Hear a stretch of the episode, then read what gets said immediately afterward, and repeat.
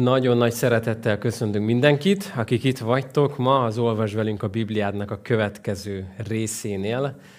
44. fejezet következik ma Mózes első könyvéből. Érezzük azt, hogy már majdnem 50, tehát a tortát már érezzük a szánkba, az ünneplést, de még van néhány nagyon, nagyon aktuális, nagyon fontos és nagyon mély fejezet, ami elválaszt még minket az 50-estől.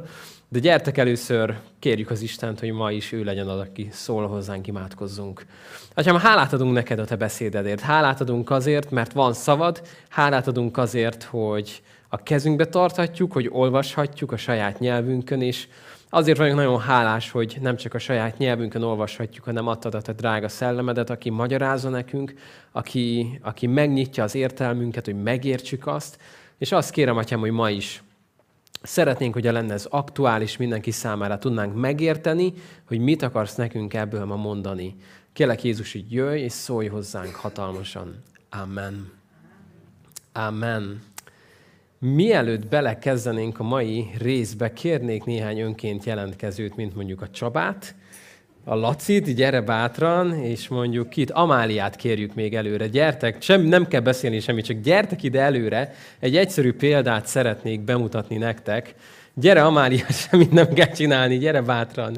Gyere, gyere, gyere. Csak kapni fogsz valamit, nem még csak mondanod se kell semmit. Szóval, uh, annyi történik csak, hogy egy kicsit felfrissítjük, hogy hol jártunk, és először, először Csaba, neked adok egy perecet.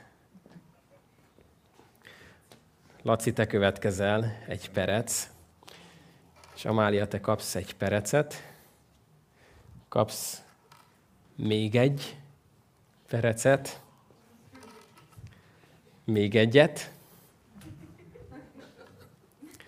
Amália kap még egyet, és a változatosság kedvéért Ho, ötöt adtam. Ja, már egyet megettél. Jó, oké. Okay. Szóval Amália kapott ötöt. Ki tudja, hogy ezt én most miért csinálom? Kivételezek. Hol hagytuk abba? Ott hagytuk abba, hogy Benjamin ötször annyit kapott a lakomából, én pedig ugye a testvéreknek adtam időrendi sorrendbe, stb. utoljára a legkisebbnek, aki lecsapott mind az öt perecre. Hát egy nagy tapsot, nagyon ügyesek voltak. Megeheted, Laci, nyugodtan megeheted, ha szereted, ha már Amália lecsapott rájuk.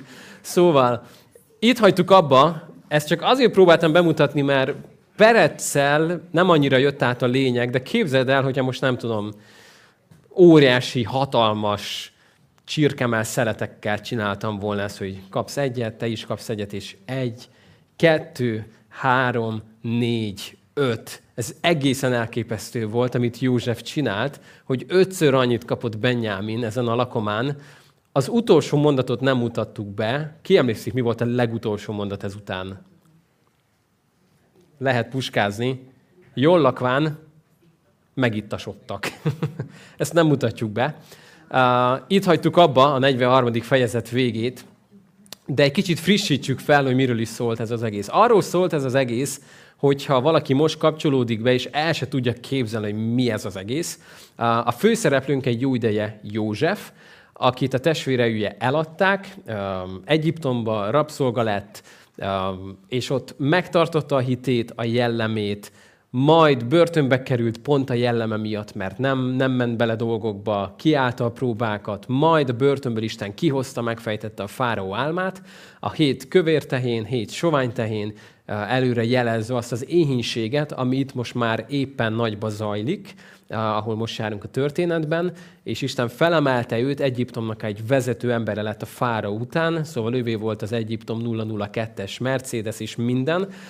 Szóval ennyire felemelte őt az Isten, és eljutottunk oda, hogy mivel az éhínség kiterjedt mindenhova, ezért most már a testvérei, akik ugye ezt a galátságot tették vele, eljutottak Egyiptomba, mit sem sejtve arról, hogy ő életben van, nyilván nem ismerték fel őt, nem, nem is tudták volna felismerni, máshogy nézett ki, eltelt húsz év felette, hosszú szakál, kihúzott szemöldök, tolmácson keresztül kommunikáltak, tehát nyilván nem ismerték fel őt, de József felismerte a testvéreit.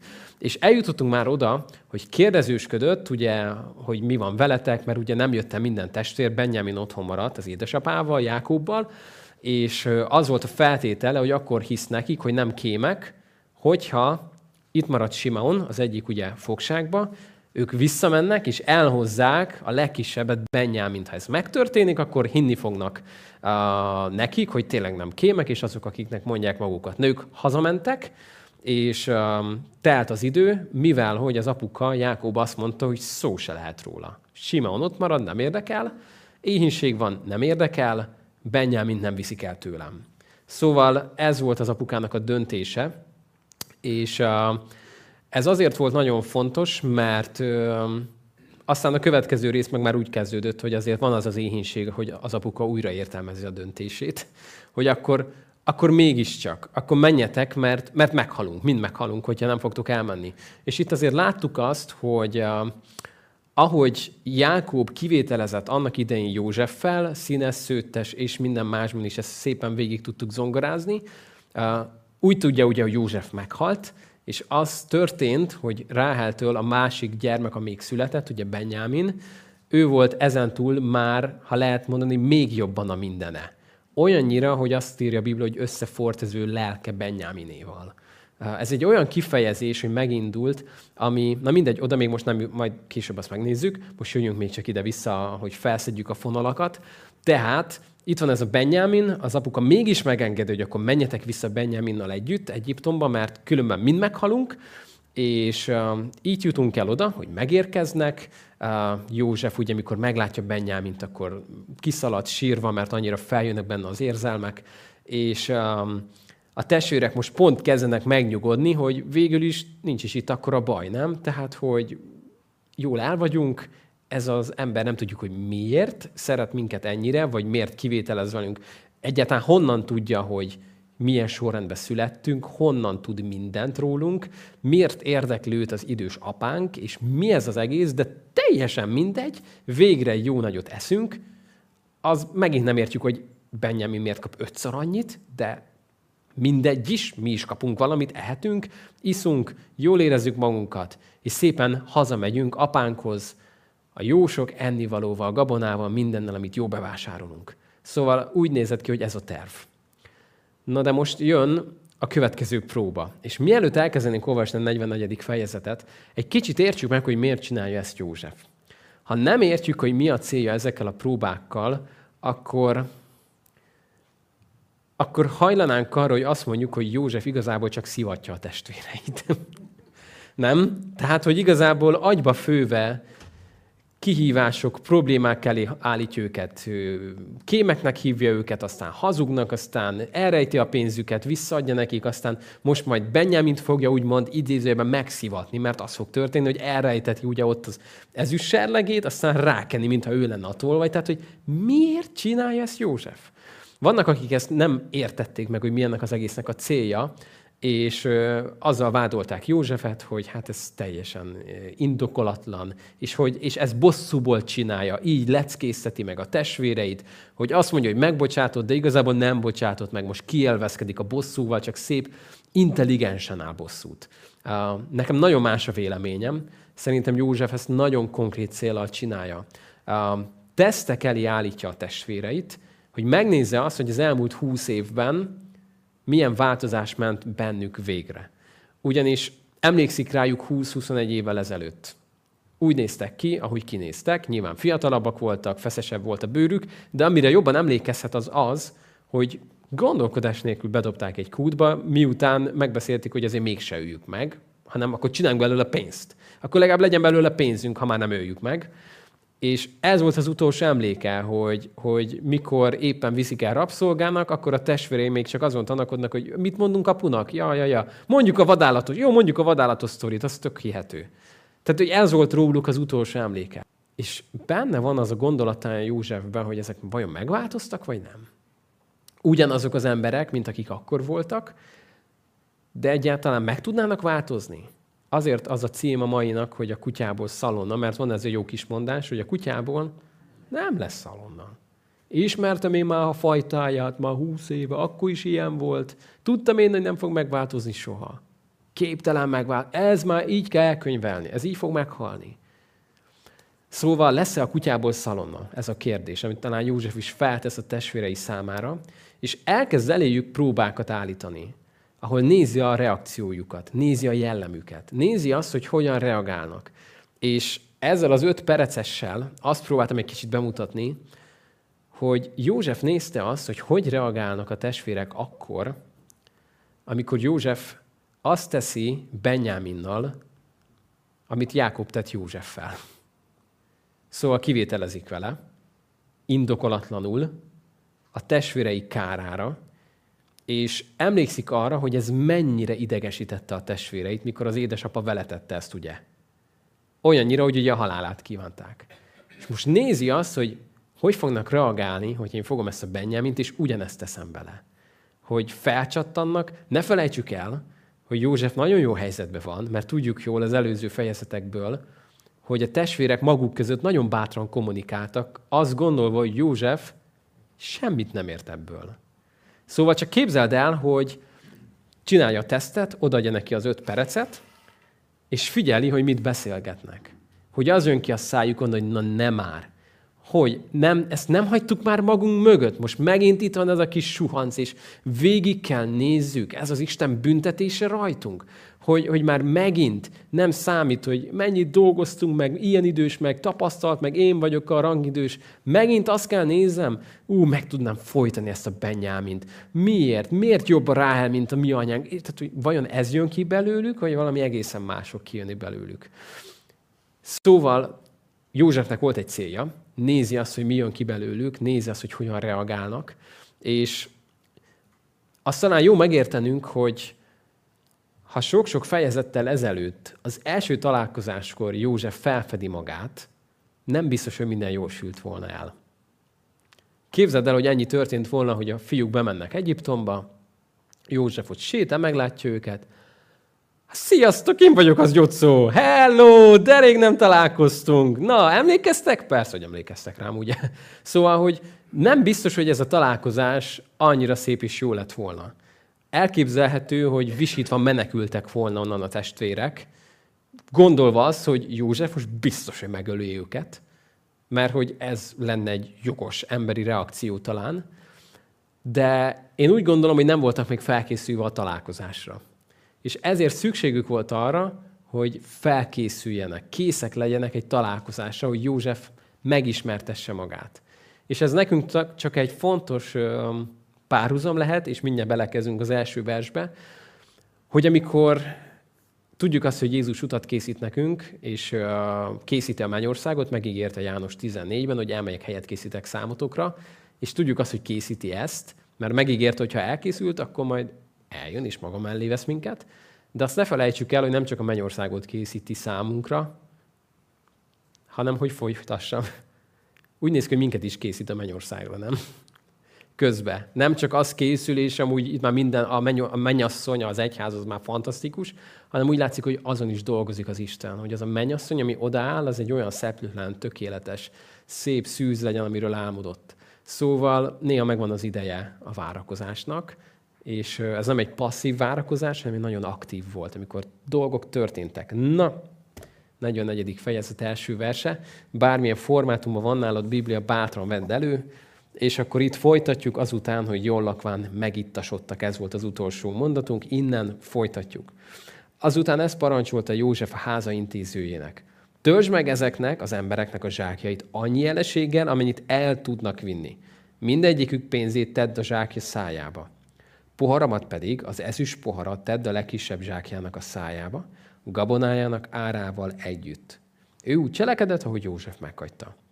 Reggel viradatkor elbocsátották az embereket szamaraikkal együtt. Kimentek a városból, de nem jutottak messzire, mikor József azt mondta háza intézőjének, kelj fel, siess utánuk azoknak az embereknek, ha eléred őket, mond nekik, miért fizettetek gonoszszal a jóért? Na most, hogyha te vagy Józsefnek az ember, akkor itt egy kicsit lehet, hogy vakarod a fejed, nem? Azt mondod, hogy hmm, azért ez elég aljas. Mert hogy én raktam be, most én kérem számon, mi ez az egész? Most tényleg ennyire pikkel rájuk. És itt, itt tényleg lehetett volna az az érzésed, nem, hogy hát József, ez, ez elég csúnya, de hát most na megteszem, hát te vagy a főnök, legyen úgy, ahogy mondod, elmegy utána, és akkor most kérjem rajtuk számon azt, amiről tudom, hogy nem vétkesek, de ez most jön a próbák próbája. Ez minden tesznek a leg, legnagyobb kihívás, ami most fog történni. Um, úgyhogy maradj velem, és még ne ítéld el itt Józsefet. És csak egy érdekes dolog azt mondja, hogy, hogy miért fizettetek a jóért gonoszszal. Uh, úgy látszik, hogy József szereti ezeket a fordulatokat, mert nem sokára majd elmondja azt, hogy ti rosszat terveztetek ellenem, az Isten pedig azt a rosszat jóra, fogja, jóra fordította, most viszont pont az ellenkezőjét rója fel nekik. Szóval, hiszen abból iszik az én uram, abból szokott jövendőlni, na erre még majd visszatérünk, gonoszul cselekedtétek, amit cselekedtetek. Mikor utolérte őket, ezeket a szavakat mondta nekik. Azok pedig így válaszoltak. Miért mond az én uram ilyeneket? Hát távol legyen szolgáitól, hogy ilyen dolgot cselekedjenek. Íme a pénzt, amelyet zsákjaink szájába találtunk, meghoztuk neked Kánán földjéről. Hogy loptunk volna hát urat házából ezüstöt vagy aranyat? Akinél megtalálják közülünk szolgáit közül, az hajon meg, sőt, mi is szolgái leszünk uramnak. Valószínűleg a fiúk nem voltak itt vasárnap, mikor a beszédről tanítottunk, hogy ne legyél elhamarkodott a beszédedben, és néha inkább egy kicsit legyél türelmes. Mert azért itt érezzük azt a, azt a feltuningolt érzelmi állapotukat, hogy nem, szó se lehet róla, sőt, halljon meg, a kinél az itt van, és ez is az legyen, és mind szolgák leszünk. Szóval teljesen logikus lett volna, ha azt mondják, hogy, hogy figyelj, ha valakinél az tényleg ott van, akkor az kapja meg azt a büntetést, ami jár neki, kifizetjük, ledolgozzuk, stb., de nem vagyunk ebbe bűnösek.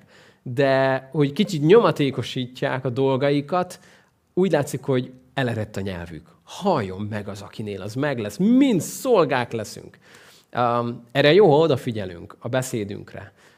Volt egy barátom, akinek az egyik szava állandó mondása volt, hogy halljak meg, ha ez nincs így, halljak meg, itt pusztuljak meg, arra meg, állandóan mindig, mindig ezt mondta, és mondom neki, figyelj, nem, ez nyugodtan mondom, tompics ezeket, nem kell meghalnod, nem kell meg egy arrák. Tehát, hogy csak mondd azt, hogy szerintem igazam van, az, az elég lesz. Tehát halljak meg, nekem van igazam, de mondom, nem mondj már ilyet, hát a beszédednek, a beszédednek ereje van, nem mondj ilyen dolgokat magadról, meg a másikról. És jó azért, hogy odafigyelsz a beszédedre, hogy nem kell mindig mindent nyomatékosítani egészen a rákig, hanem egyszerűen csak mondd ki azt, hogy szerintem ártatlanok vagyunk, nálam nincs, ismerve a testvéreimet, náluk sincs. De nyugodtan nézzétek át. Na mindegy, szóval ők nem voltak itt vasárnap, úgyhogy egy kicsit nyomatékosabban fejezték ki magukat. Ő így szólt, most is legyen beszédetek szerint. Akinél megtalálják, az legyen a szolgám, ti azonban mentesek legyetek. Belép a kegyelem, azt mondja, hogy nem fog meghalni, és nem lesz mindenki a szolgám. Akinél megtaláljuk, az legyen a szolgám, többiek mentesek lesztek. Szóval ez ahhoz képest, amit ők bedobtak a közösbe, ez egy nagyon jó verzió, úgyhogy erre érdemes lecsapni. Na és akkor most jön az izgalmas része. Um, erre mindegyikük sietve lerakta a zsákját a földre, és kioldozta. Ő pedig keresgélni kezdett. A legnagyobbikon kezdte, és a legkisebbiken végezte. Képzeld el ezt. Tehát, hogy a, forgatnál egy filmet, ez egy zseniális jelenet lehet, ahogyan így elindul a legnagyobbiknál, átnézi az egész zsákot, nyilván ő tudja, hogy az utolsóban lesz, de átnézi az egész zsákot, legaljáig így néha meg, nem, nem, az nem, nem, nem, és keresi semmi. És képzeld el a másodiknál, harmadiknál, hogy így a fiúk így már néznek rá, hogy persze, hogy nem talál semmit, nyugodtan figyelj, ráérünk. Persze, hogy ráérünk. Nyugodtan nézz át. Negyedikbe sincs semmi, ötödikbe, hatod. És képzeld el, hogy így néztek, és mindig ez, hogy mikor érti már meg, hogy ártatlanok vagyunk. Mikor jön már rá végre is. És amikor már az utolsónál járnak, Benjaminnál, és már mindenki már úgy fogta a zsákját, rakja fel, hogy na induljunk, Benjamin még egy zsákot sem bír felemelni, nyilván nem ő fogja ellopni, meg ki se tudja oldani azt a zsákot, megvan a serleg. Szóval itt teljes, teljes összeomlás lehetett, de nézzük szóról szóra. Megtalálta a poharat Benjamin zsákjában. Erők megszaggatták a ruhájukat, mindegyik fölmálházta a szamarát, és visszatértek a városba. Amit itt olvasol, hogy megszaggatták ruhájukat, azért nagyon érdekes. Tudod, mikor olvastad legutóbb ezt, hogy valaki megszaggatta a ruháját? Akkor olvastad, kicsit lapozzunk csak egy vissza, Nem kell nagyon-nagyon sokat menni, a 37. fejezetig elég, ha visszalapozgatsz. 37. fejezet 34. mondata ezt mondja, megszaggatta Jákob a ruháit, zsákba öltözött, és sokáig gyászolta az ő fiát. Szóval az utolsó ilyen ruhaszaggatás akkor történt, amikor, amikor Jákob megszaggatja a ruháját, amiatt, amit a fiai tettek Józseffel, ugye? Nyilván ő még mindig azt tudja, hogy vadállat tépte szét. És most azt látod, hogy amikor ezt látják, hogy Benjamin bajba kerül, akkor ugyanezek a fiúk megszaggatják a ruhájukat. Ez, ez, egy, ez talán az egyik legmélyebb kifejezése fizikailag annak, hogy ez a dolog téged borzasztó mélyen érint. Tehát, hogy széttéped a ruhádat is, és, és kifejezed ezzel azt, hogy, hogy gyász és tragédia, és ami most történik, az ott, nem tudsz ezen tovább lépni. Szóval, hogy ez nem egy rossz ír, hogy pú, nem, nem mondott. Tényleg ez történt? A mindenit, nem semmi. Hanem, hogy megszaggatod a ruhádat, hogy kész, nem, nem tudok tovább lépni ezen. És ezt teszik itt a testvérek, és egy nagyon érdekes dolog, amit olvasol, hogy mindegyik fölmálházta a szamarát, és visszatértek a városba. Nyilván tudjuk, hogy ezt teszik, mert ismerjük talán előre a történetet, meg sejtet, de ez nem volt evidens, hogy ezt kell tenniük. Ha ezek a fiúk nem változtak volna meg, akkor tudod, hogy most mit tettek volna? Azt olvasnád, hogy fölmálházták a szamaraikat, és folytatták az útjukat. Közben pedig azon beszélgettek, hogy ha, ki gondolta volna, így szabadulunk meg Benjitől? Sose bírtuk a fejét. Téged is mindig Józsefre emlékeztet? Állandóan. Annyira idegesített, mindig láttam benne József fejét, és állandóan ú, ránéztem, és néha kirázott a ideg. Most már nem kell ránézzünk. És tudjátok, mi a legjobb? Nem is mit tettük el lábalól. Hát ez zseniális. Sőt, hát az ő vérétől tényleg mentesek vagyunk, képzeld el. Semmi rosszat nem tettünk. Lecsapott rá a büntetés. A kis ejves kezű tényleg lopott. Nézz oda! Hát ezt jó megcsináltuk. Mostantól aztán Ráel összes utóda kikapcs, innentől kezdve mi nyugton élhetjük végre az életünket. Nincs több, nincs több kivételezés. Képzeld el, hazamegyünk, lehet én leszek apa új kedvence. Gondolj bele. Mert tudod, nincs ló, akkor jó a szamár. Hát most két ló, de most már lehet én is jó leszek nekik. Milyen jó lesz végre. Végre lehet, hogy néha rám is néz. Nem mindig a Benji fogja a fejét rakni, hanem néha rám is fog nézni.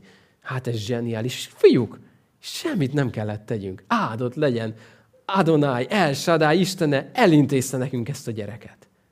Szóval, ha nem változtak volna 21 év alatt, akkor ezt mondták volna. És um, nem lett volna nehéz dolguk. Mennek hazafele, kitalálják a sztorit, mit adjunk be apunak. Apa, nem hiszed el, megint jött egy vadállat. Tényleg nem fogod elinni. Lecsapott Benjire, mi próbáltuk kézzel, lábbal, kiválasztotta. Hiába vettük körül, csak őt akarta. Elvitte, elragadta. Sajnáljuk. Mi tényleg mindent megpróbáltunk. Tehát, hogy mennyire könnyű lett volna beadni egy hazugságot a másik mellé. Mennyire könnyű lett volna tovább lépjenek, és azt mondják, hogy figyeljetek, legalább Simon már itt van, tele vagyunk pénzzel, kajával, mindennel, hazamegyünk, megszabadultunk ettől a másik fajankótól, akit apánk úgy szeretett, és végre helyreáll a rend, végre nincs több ilyen kivételezés, menjünk haza, jó az Úr.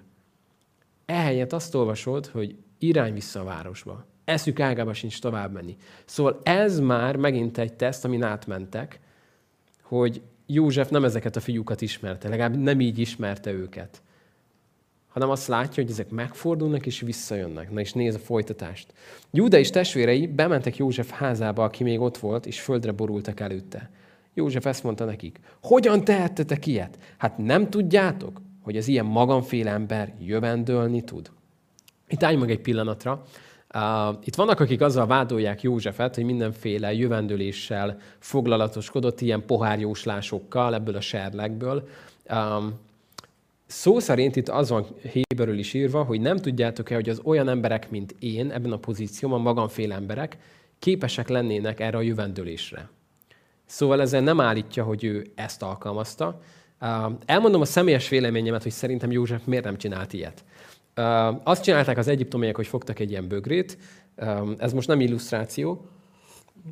ez csak a kávém, de az volt ennek az értelme, hogy különböző ezüst arany serlegeket használtak arra, hogy olajcseppeket, ezüst darabkákat, aranydarabkákat, mindenféle zaccokat beleraktak, meg volt ennek a módja, hogy hogyan kellett keverni, kutyulni, figyelni, hogy hogyan rendeződik, és akkor ebből próbáltak jósolni. Szerintem József azért nem csinált ilyet. Miért nem csinált ilyet József? Volt neki erre szüksége? Isten konkrétan napra pontosan elmondta neki, hogy mi fog történni. Tehát elmondta neki az álmokat, elmondta neki a börtönben az álmokat, neki ma, saját magának álmokat adott, elmondta a fáró álmának a tökéletes jelentését. Szóval ezek után minek bosszantsam magam azzal, hogy keresgetem az zacot a teában. Tehát, hogy miért lenne erre szükségem, hogy ilyet csináljak? Én inkább azt gyanítom, hogy itt inkább megint azt próbálja ezt az egyiptomi státuszát próbálja megerősíteni a fiúk előtt, hogy nem látjátok, hogy magamfajta emberként így, úgy, amúgy. Na de menjünk tovább. Szóval Júda viszont így válaszolt.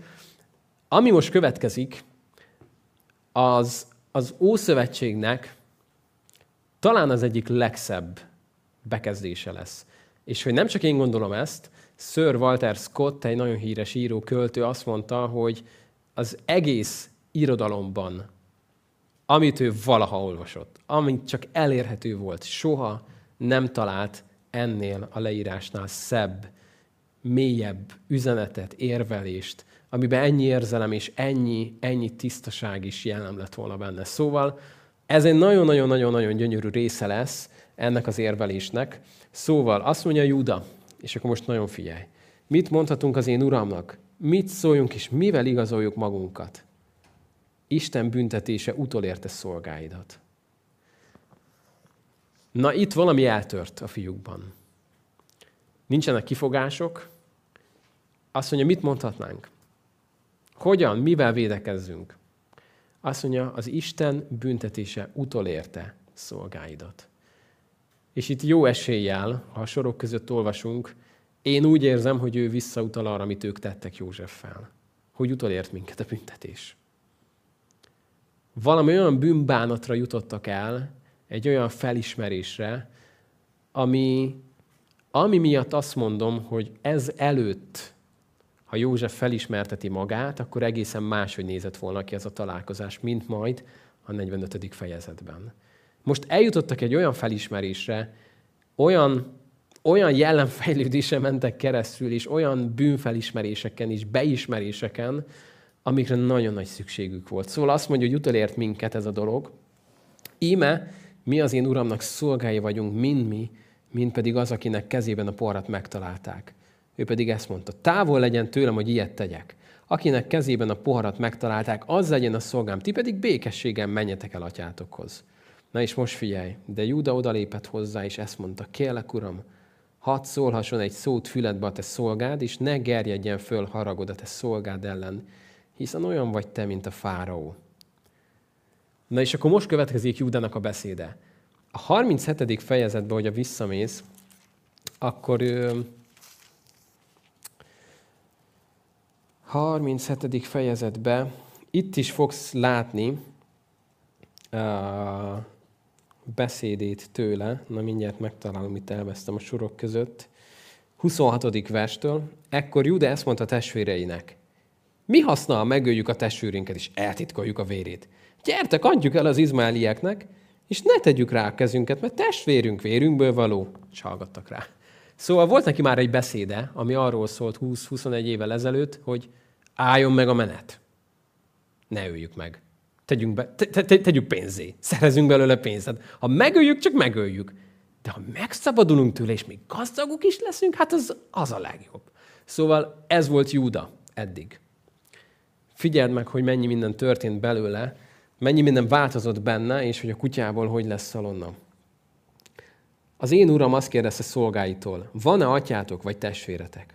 Akkor mi azt feleltük az én uramnak, van egy idős atyánk, akinek idős korában született egy gyermeke. Ennek a bátyja meghalt, és csak ő maga maradt az anyjától, és ezért szereti úgy ő az atya. Te azt mondtad szolgáidnak, hozzátok el hozzám, hadd lássam őt. Mi azt feleltük az én uramnak, nem hagyhatja el az a fiú az atyát, mert ha elhagyja, meghal az atya. Ekkor ezt mondtad szolgáidnak, ha a legkisebb testvéretek nem jön el veletek, színem elé ne kerüljetek többé. Mikor fölmentünk a te szolgálthoz, az én atyámhoz, és tudtul adtuk neki az én uram beszédét, atyánk így szólt. Menjetek vissza, vegyetek nekünk egy kevés eleséget. Mi erre azt feleltük, nem mehetünk. Ha a legkisebb testvérünk velünk lesz, akkor lemegyünk, mert nem mehetünk annak férfinak színe elé, ha nem lesz velünk legkisebb testvérünk. Erre a te szolgád az én atyám azt mondta nekünk, tudjátok, hogy feleségem csak két fiút szült nekem. Az egyik elment tőlem, úgy gondolom, bizonyára vadállat tépte széjjel, és attól fogva nem láttam.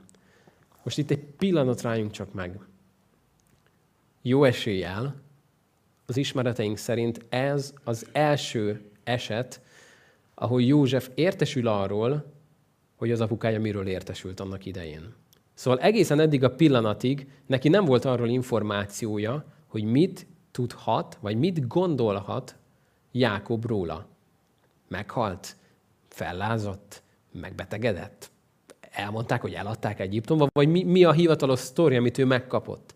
És úgy látszik, hogy itt, itt kap egy információt erről, hogy úgy gondolom bizonyára vadállat tépte széjjel, és attól fogva nem láttam.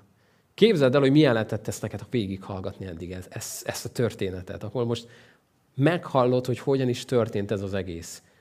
Hogy, hogy, hogy történt ez az egész, hogy úgy tudják, hogy te halott vagy, közben te vagy a halott, akihez éppen beszél, de próbálod tartani a póker arcodat, hogy végighallgassd ezt a történetet.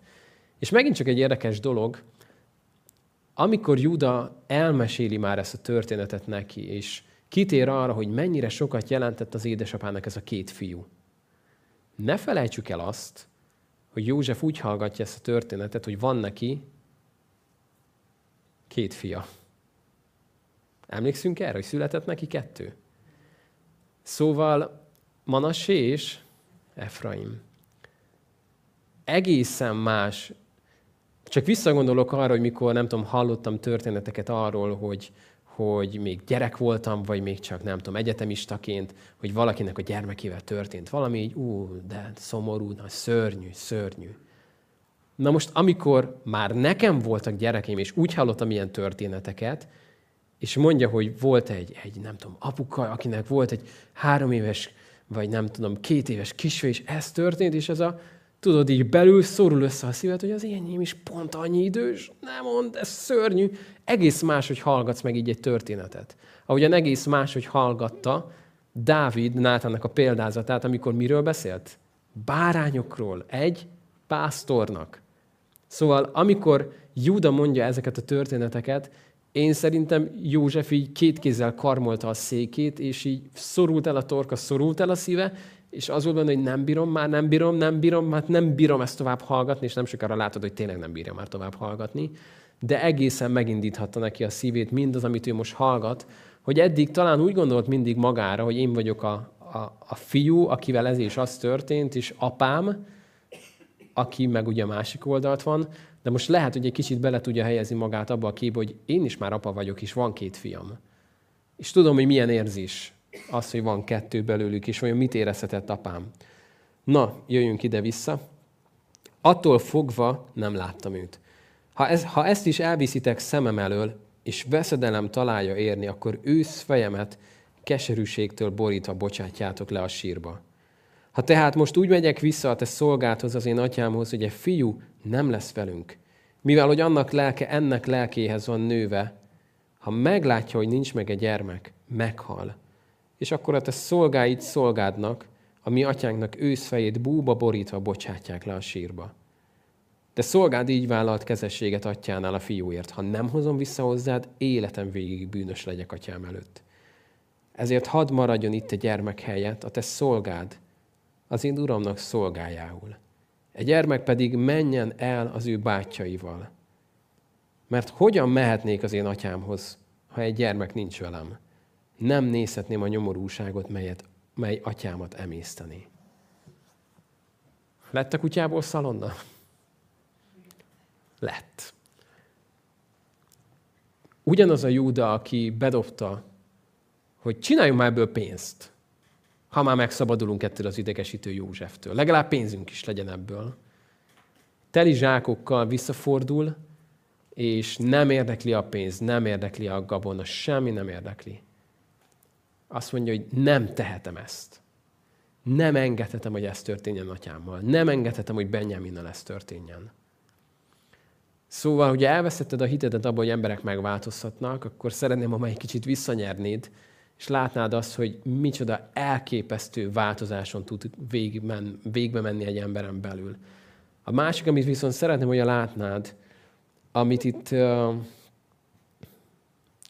itt látsz Júdában, ez a hozzáállás, amikor azt mondja, hogy az, hogy velem mi van, az nem számít. Én leszek szolga életem végéig.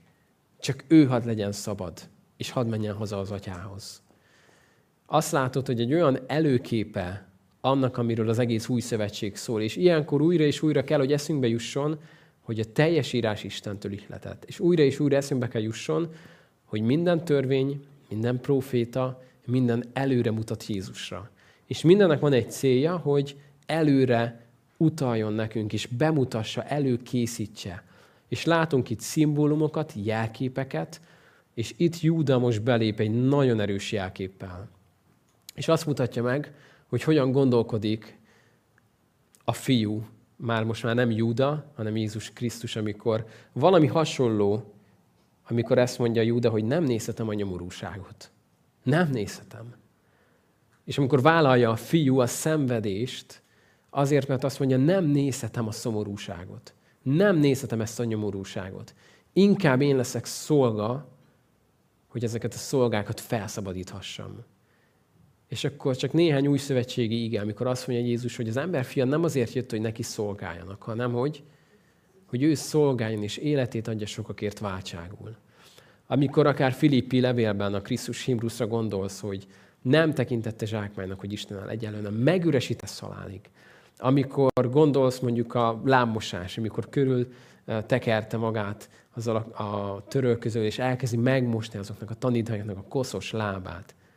És bemutatja azt, hogy én, aki a legnagyobb vagyok közületek, én szolgálok. Péter, érted, hogy mit csinálok? Akkor megérted, hogy ez a sok-sok előkép, ez mind előre mutat nekünk Jézusra. És csak, hogy teljes legyen a kép, hogy a Biblia nem egy össze-vissza tákolt könyv. Melyik törzsből származik Jézus? Egy júdabeli oroszlán. Júdabeli egészen eddig, a történetig nem lett volna túl nagy dicsőség. Júdához is azért kapcsolódott már egy más. De most valami olyan váltás megy végig ebben az emberben, hogy ezen túl, ha azt mondja valaki, hogy a Júda beli, akkor ez egy egész más jelző. És tudjuk jól, hogy nem csak Júda törzséből származó, hanem ez a rögzült kifejezés, hogy a Júda beli oroszlán, aki győzött. De hogy itt elindul valami egy előképpel, ahogyan ez az egész történet hemzseg a párhuzamoktól, ahogyan József megismerteti magát a testvéreivel majd. Ez kicsit olyan, mint amikor te felismered az Istent, és, és ahogy az Emmausi tanítványok, hát te jó ég, hát nem hevült végig a szívünk, amikor vele voltunk, és amikor megnyílik a szemed, és meglátod, hogy ő az. Ahogyan meglátod, hogy Isten hogyan van ott helyzetekben az életedben, mikor nem is sejted azt, csak történik veled valami, egy furcsa körülmény, és te azt mondod, Uram, hol vagy, miért nem vagy itt velem? És aztán leveszi a lószakállat, leveszi az egyiptomi szőttest, megszólalt a nyelveden, és rájössz, hogy végig ott volt benne. Végig ott volt benne, és végig tökéletesen mindent az irányítás alatt tartott.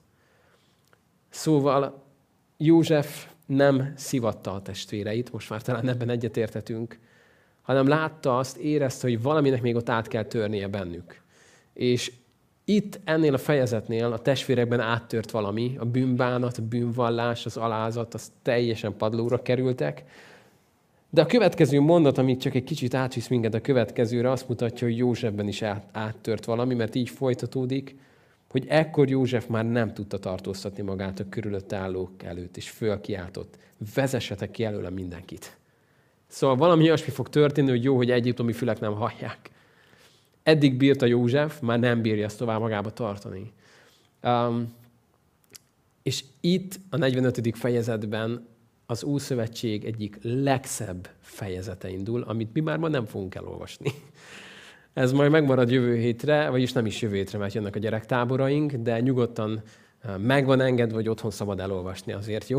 Tehát, hogy nincsen ide lakatolva a Biblia, De, de most itt megállunk a 44-nek a végénél, és szeretném, hogy egy kicsit tudnál azon gondolkodni, hogy ez mit, ez mit üzenhet most neked? Mi az, ami, ami ez neked üzenet? Lehet, hogy benne vagy most olyan élethelyzetekben, amik, amik megpróbálnak. És um, nem tudom, hogy te mennyire szereted a próbákat. Um, nem tudom, hogy ki hogy van ezzel. Kérdezünk a diákokat, hogy jók-e a dolgozatok, a vizsgák, zéhák. Nem biztos, hogy annyira szeretjük ezeket a dolgokat. De azt mondja Jakab, hogy testvéreim, teljes örömnek tartsátok, amikor különféle kísértésekbe estek, tudván, hogy hitetek próbája mit csinál? Álhatatosságot eredményez. Szóval azt mondja Jakab, hogy amik érnek minket, az nem, hogy tönkre kell, hogy tegyenek minket, hanem pont, hogy megerősítenek minket. És azt is leszögezi, hogy minden jó adomány és tökéletes ajándék az Istentől száll alá. Szóval, hogy ne fogjuk Istenre a nehézségeinket az életünkbe, de azt mondja, hogy mindenki saját kívánságától vonzva, csalogatva esik kísértésbe. Az ugye a kísértés megfogva a bűn szül, a bűn pedig kiteljesedve halált nemsz, de nem ez a cél, hogy elbukjál ezekben, hanem hogy megerősödj. És amikor valaki kiállja a próbát, akkor ott jön egy erősödés. Ezért vannak azok a mondatok, hogy emlékeztek nem olyan régről, hogy ha ez a mai nap nem volt a barátod, akkor lehet, hogy a, a tanárod volt. Amikor néha nehéz dolgokon mész keresztül, akkor, akkor jó, hogy oda nézel, hogy uram, lehet, hogy ez most pont benne valamit kimunkál a te képmásodra. Lehet, hogy ez most pont valamit, valamit formál bennem, hiszen van egy célja a föld életünknek sok más mellett. Az egyik az, hogy ahogyan szemléljük Istennek a dicsőségét, mi történjen velünk? Átváltozunk, átformálódjunk az ő képmására. Na most nem tudom, hogy te már valaha cseréltél-e arcot. Én még nem. Fizikailag. De szerintem fájna. Tehát nem tudom, hogy milyen lenne egy plastikai sevészet, mint mindenféle altatás és más nélkül, amikor így azt mondják, hogy na így néz ki a füled, most meg így fog kinézni a füled. Szóval, hogy valószínűleg ez egy fájdalmas dolog lenne, de ne, ne, rémülj meg, ne rémülj meg ettől. Szóval, amikor szemléled az Isten dicsőségét, az átformál minket az ő képmására.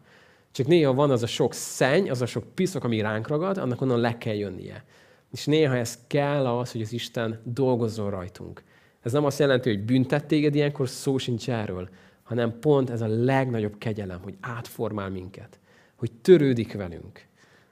Amikor otthon a gyerekekkel mondjuk most akár mondjuk Barniban már házi feladatokat csinálunk, most elővettük a héten a kötelező olvasmányt.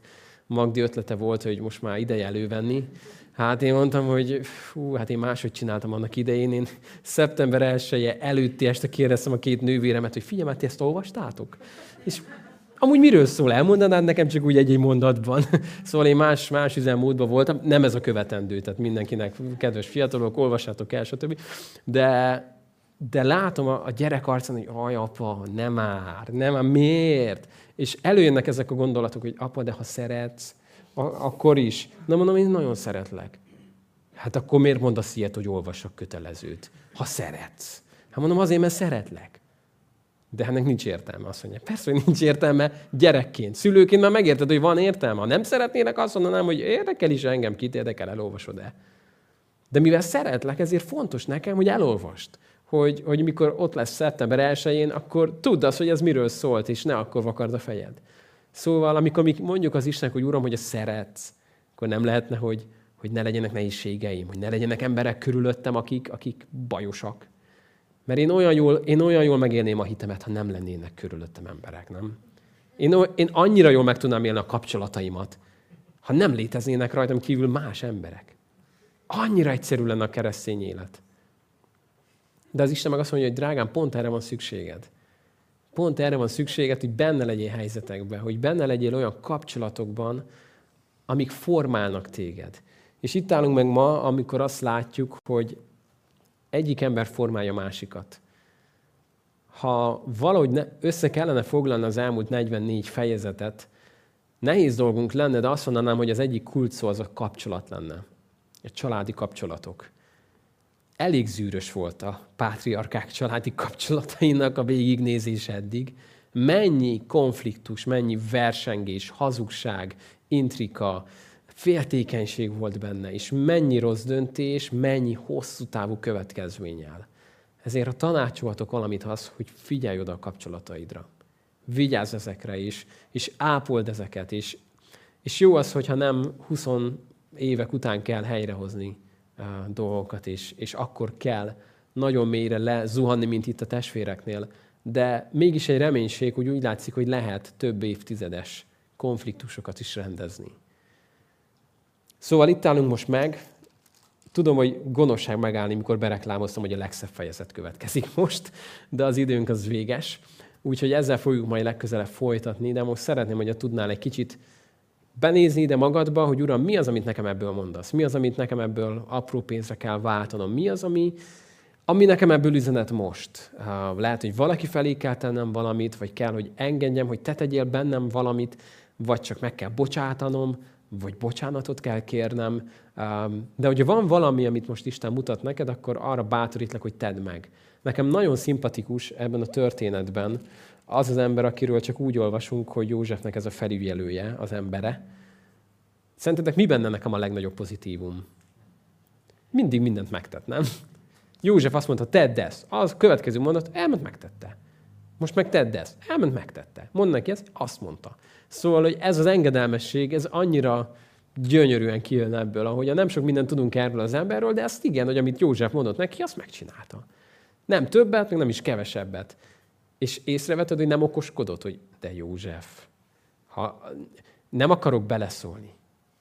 Ilyenkor mindig beleszólunk, amúgy nem. De hagyj jegyezzem már meg neked, nem. Amit József mondott, azt megcsinált. És oda bízta Józsefra a többit, hogy nem mondta hogy én nem akarok beleszólni, de mekkora egy undorító alak vagy, hogy te ezt csinálod, hanem oda bízta Józsefre. Nem tudta, hogy mi lesz ennek a történetnek a vége, de oda bízta.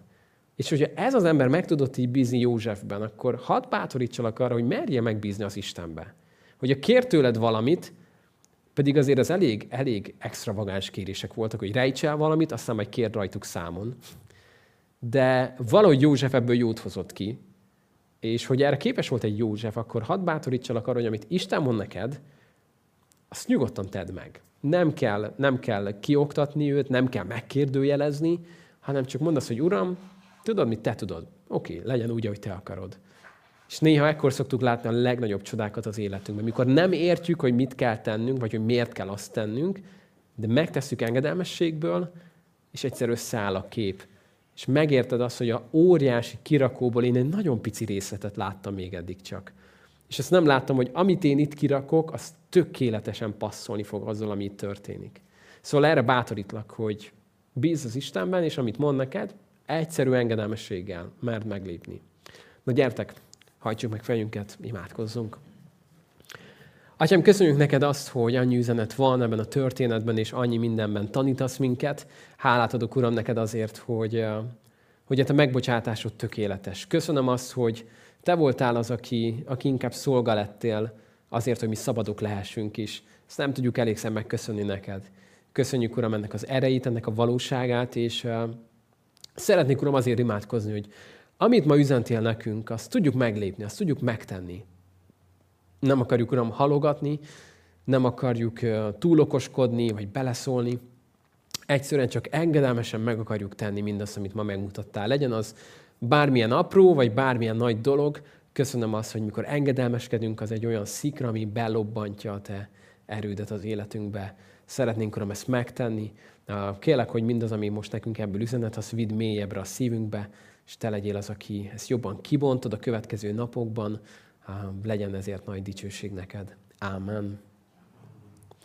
Ámen. Szóval jön most két hét, amikor két hétig gyerektáboraink lesznek, akkor ö, nem lesz itt csütörtök este Bibliaóra, viszont a gyerektáboruk után 45. fejezet, átlépünk az utolsó ötösbe, és ha minden igaz, és jól tudjuk tartani az ütemtervet, akkor szeptember 21 21 csütörtök este, addigra mindenki főzzön, süssön, tanuljatok meg tortát készíteni, előző nap már ne egyetek, itt akkora lakoma lesz, hogy nagyon, nagyon, legalábbis reméljük. Oké, okay, szóval lehet majd hozni, lehet csinálni, lehet enni, várjuk azokat is, akik csak online tudtatok eddig velünk lenni, hogy az semmiképpen ne egy tortás emojival ünnepeljétek, hanem legyetek itt velünk aznap este.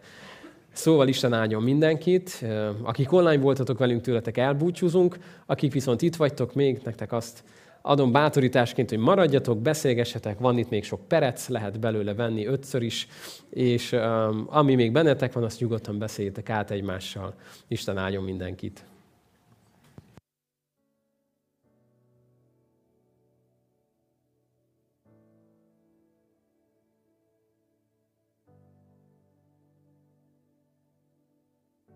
Isten ma is szól.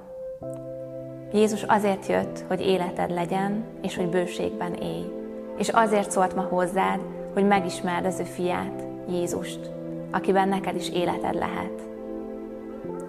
Az ördög, az ellenség munkája, az a pusztulás, az a romlás. Sajnos én is tapasztaltam ezt az életemben, de megismertem Jézust, mint személyes megváltót, és arra hívlak téged, hogy te is engedd be Jézust a szívedbe, és mondd el velem ezt az imát. Drága Jézus, én csak most kezdelek még megismerni téged, és az az én kérésem, hogy egyre jobban és jobban érezhessem a te közelségedet. Köszönöm, hogy meghaltál értem. Köszönöm, hogy felvitted a Golgotára az én összes bűnömet, hogy mindenki lett fizetve. Kérlek, add, hogy halljam a Te hangodat, hogy megtapasztalhassam a Te jelenlétedet. Hiszek benned, és hiszem azt, hogy amit Te elvégeztél, az rám is érvényes. Szeretném ezt az új életet elkezdeni veled ma. Amen. Hála és öröm van a szívemben, hogy elmondtad ezt az imát velem, és öröm van a mennyben is, és nagyon szívesen hallanánk erről a történetről, a te történetedről, és megismernénk téged.